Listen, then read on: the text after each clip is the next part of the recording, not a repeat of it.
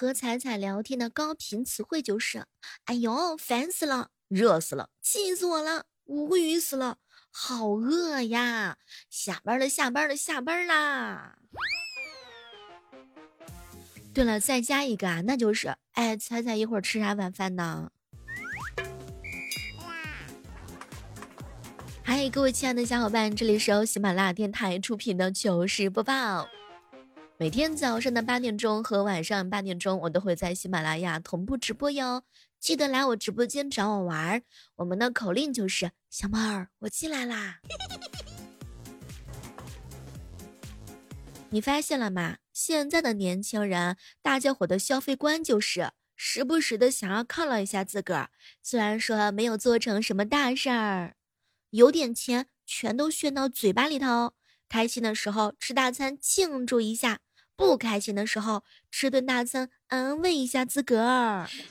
开心要吃，不开心更要吃。总之就是吃了更开心。想到要发工资了，赶紧给自己买一套漂亮的衣服。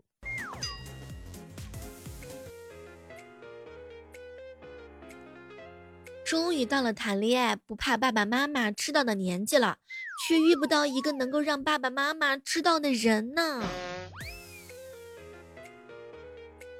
我姐妹说：“小妹儿啊，我遇到了一个不敢让我老公知道的人，怎么着？是因为拿不上台面吗？”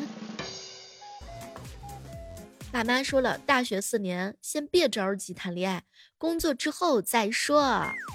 可是等上班的时候，直接就会一个劲儿的催婚，还会问你你怎么长那么大你还没个对象呢？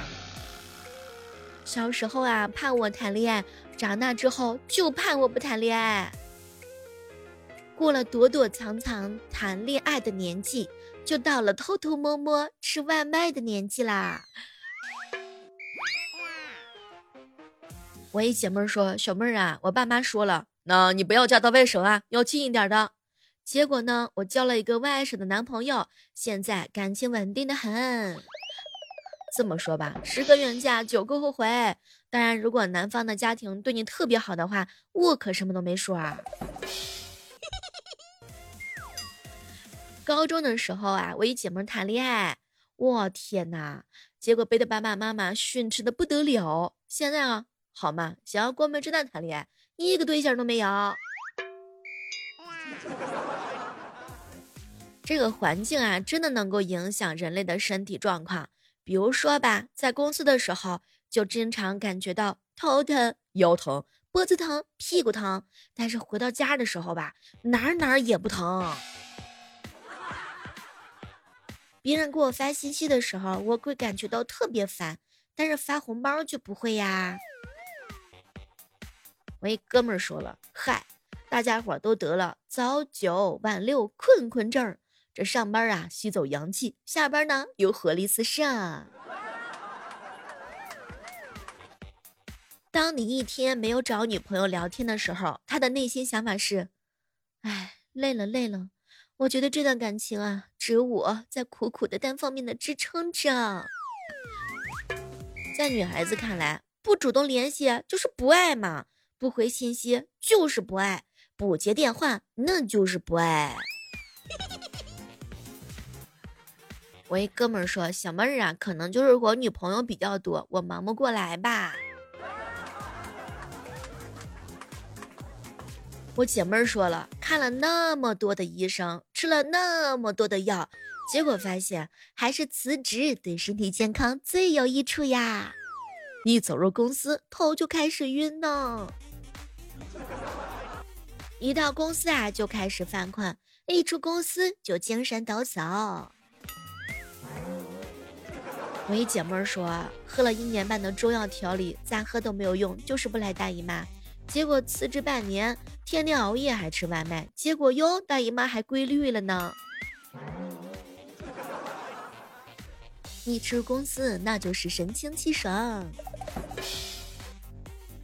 去学车的时候啊，驾校的教练呢，给我起了个名叫“科三两次郎”，还有两个一起学车的同学啊，那两个分别是叫做。松下手刹和安全带美记。还真别说呢，油门当刹车同学没来吧？你发现了没有？一个奇怪的规律就是，越是啊钱紧张的时候，花的那真的是越嚣张啊。手里边有三千块，脑子里面想的是买不了车，买不了房，吃几顿好的吧，买两件衣服穿穿吧。如果手里面有九十八万，那就想赶紧想办法挣个两万，凑个一百万来买房。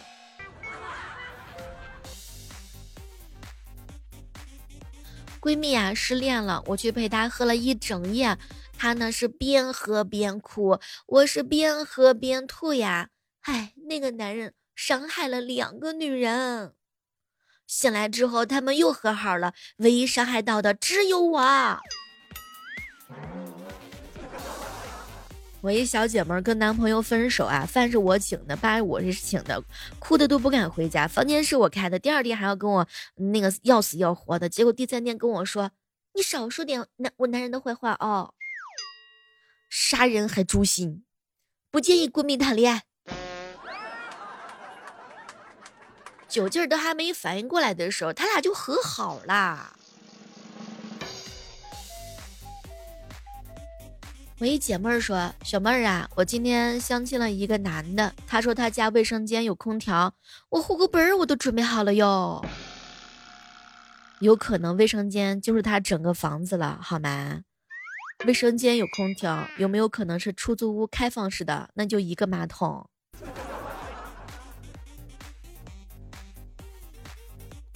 刚买完东西的时候啊，脑海当中就是这四个字儿：我得攒钱。”看见想买的东西的时候呢，就会说：“嗨，人只活一次嘛，花买。”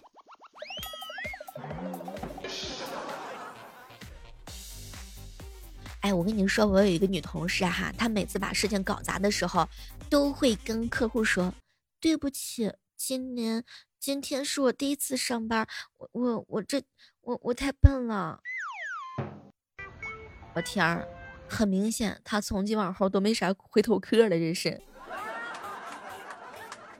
很多人都问我啊，小妹儿去西藏的时候都会感觉很治愈，这到底是为什么呢？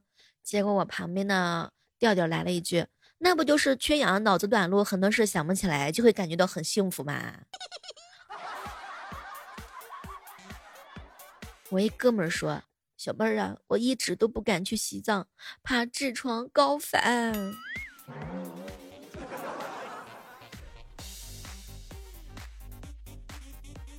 我每天啊都会有两种想法，第一种是该省点钱了，第二种是，哎呦，还是对自己好点儿嘛。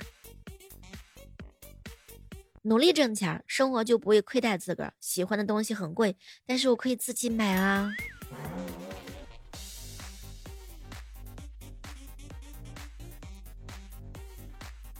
有时候啊，拖拖拉拉的原因真的不是因为我懒，而是因为这个破事儿我实在是不想做。现实的分手呢，我是波澜不惊的；但是网恋分手，我是痛不欲生。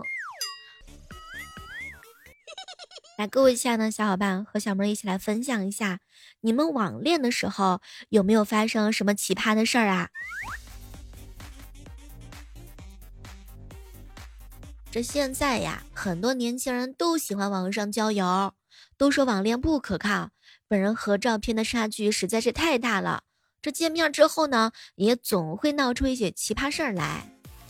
我一哥们儿说：“小妹儿，我见了第一个女网友，请她喝了一杯茶，走了之后，后来问我怎么不亲她，我心里还想着我没那么重的口味儿。第二个呢，是从外地来的，我去看到之后，给她开了个房间，我假装有事儿，我就溜啦。”我一朋友跟我说，他网恋了一个女的，天天给他发红包，最后见面的时候发现对方是个男的。唉，啥都别提了，网络就是很虚拟的。有姐妹说，第一次见网友，照片还可以吧，不丑不帅不反感。约见了本人之后呢，他第一次见他嘛，在天桥上等了我一个多小时，我才出现。看见他之后吧，我就特别后悔，个子跟我差不多大。而且穿的蓝衣服，嗯，就是看起来的时候头发也不好看，人也不好看。哎，认识六年了，结婚一个月。有朋友说，以前网恋的时候啊，让男孩子站在指定的地方，看他长啥样。嗯，喜欢的话呢，就留下来跟他说话；不喜欢，那就是一秒钟就溜走，而且还不能让对方发现自个儿跑啦。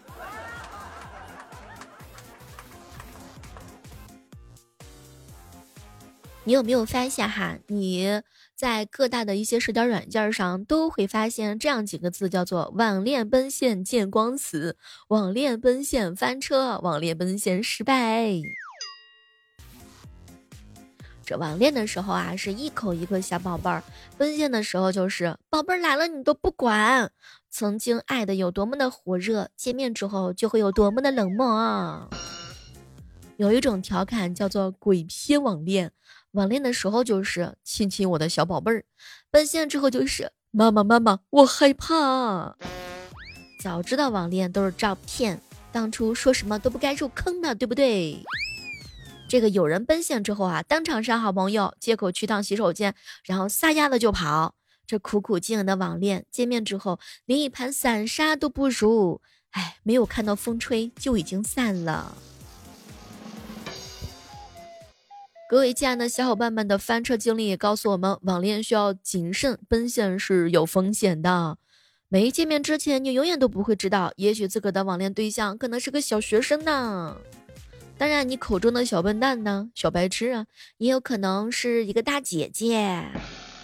你期待的美少女，很有可能是李逵大妹子，而你呢，有可能被那些哥哥哥哥给吓得魂飞魄散。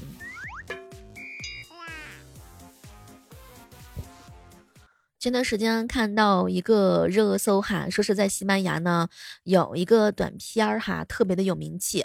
呃，男孩子呢收到女孩子发的好友请求，两个人迅速对上眼儿，并且通过这种网络聊天儿，因为相谈甚欢嘛，约定两个人线下见面。两个人都是盛装打扮一番去赴约，结果女孩子到了现场之后才发现，哎呦我天儿，对面来的竟然是个抠脚的谢顶大叔。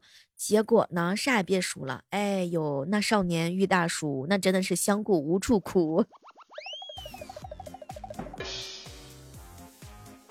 其实啊，现实生活当中呢，恋情呢是属于这个颜值的，重于三观的。但这个网恋的话嘛，你有没有发现，很多人是始于三观，然后忠于外观。大多数的网恋一旦奔现的时候，所有美好都将止步了。虽然嘛，你我我们大家都说，哎呀，我喜欢有趣的灵魂，但其实呢，有的时候还是想要看脸、看身高、看衣品。有些人奔现之后，根本就没有办法接受对方不成熟的化妆技巧，然后呢，发现自己想象当中的绝世美少年，嗯，跟那个现实生活当中见到的这种气质不太一样。无法接受对方长相的这个事儿哈，曾经的甜蜜也是不值得一提啦。拉黑之前的时候，有些人还不忘攻击对方一番。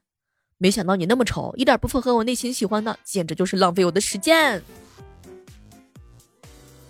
只有那些奔现翻车经历，而且对自己有清晰认知的人，可能才会觉得奔现成功的基本上都是颜值高的人吧。女生呢不认真的就是打扮自个儿的外貌，迟到还心里安理得的；男生没有礼貌，不懂得尊重女生，对女孩子动手动脚，都可能会给面基哈造成很大的一个减分啊。还有就是你发现了吗？那些奔现的人最大的矛盾就是离不开如何承担约会产生的开销啊。女孩子呢嫌弃男生抠门儿，男生嫌弃女生花钱呢。哼，小妹儿，面基一顿饭吃了一百多，我恨不得抽自己两巴掌。小妹儿，小妹儿，我吃了半只椰子鸡，一个素菜，没有点主食，也没有饮料。这个男的途中竟然试图动手动脚的，我都没理。吃完饭的时候，我掏出手机，他问我你要付钱吗？我说你不付，肯定我付呀。然后他把手机就装兜里头，说嗯，那你付吧。